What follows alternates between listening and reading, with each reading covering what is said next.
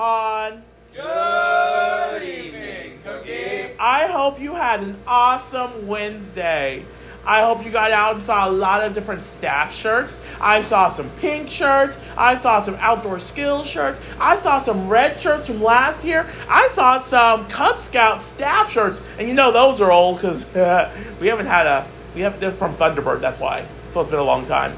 So I hope you had a great Wednesday. One thing you may have noticed today walking around the parade field was that the flags were at half staff. And to make a very long story short, um, the fire marshal in Jefferson County, um, he actually um, lost his life in the line of duty. So we actually have some units from Jefferson County, so we wanted to honor them because, as we all know, this camp is your camp too. So I'm going to go ahead and move on for the evening. I'll talk more about things in the morning of what tomorrow will look like, Thursday, Thursday, Thursday. So I believe Malachi has our quote of the day. Uh, today, two scouts were walking uh, from my area to the bathroom, and they said, "Hey, Malachi, there's a snake over here." And so that's today's quote. It was a really lovely, pretty snake, too. It was. And I don't like snakes. It was beautiful. J P, do you have our Scoutmaster's Minute? I do. This one is titled, "Everyone is Significant." One day in a high school economics class, our teacher handed out a ten-question quiz.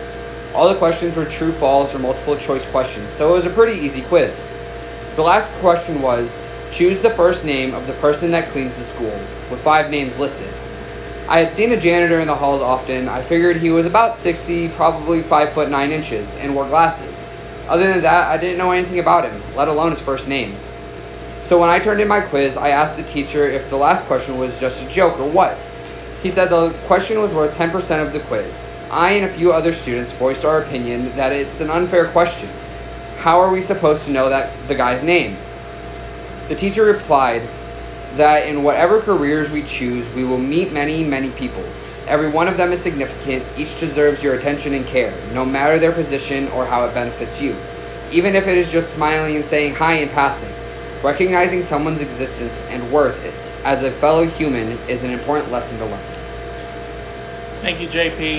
Have an awesome night. We'll see you all in the morning. Bye for now. Nathan?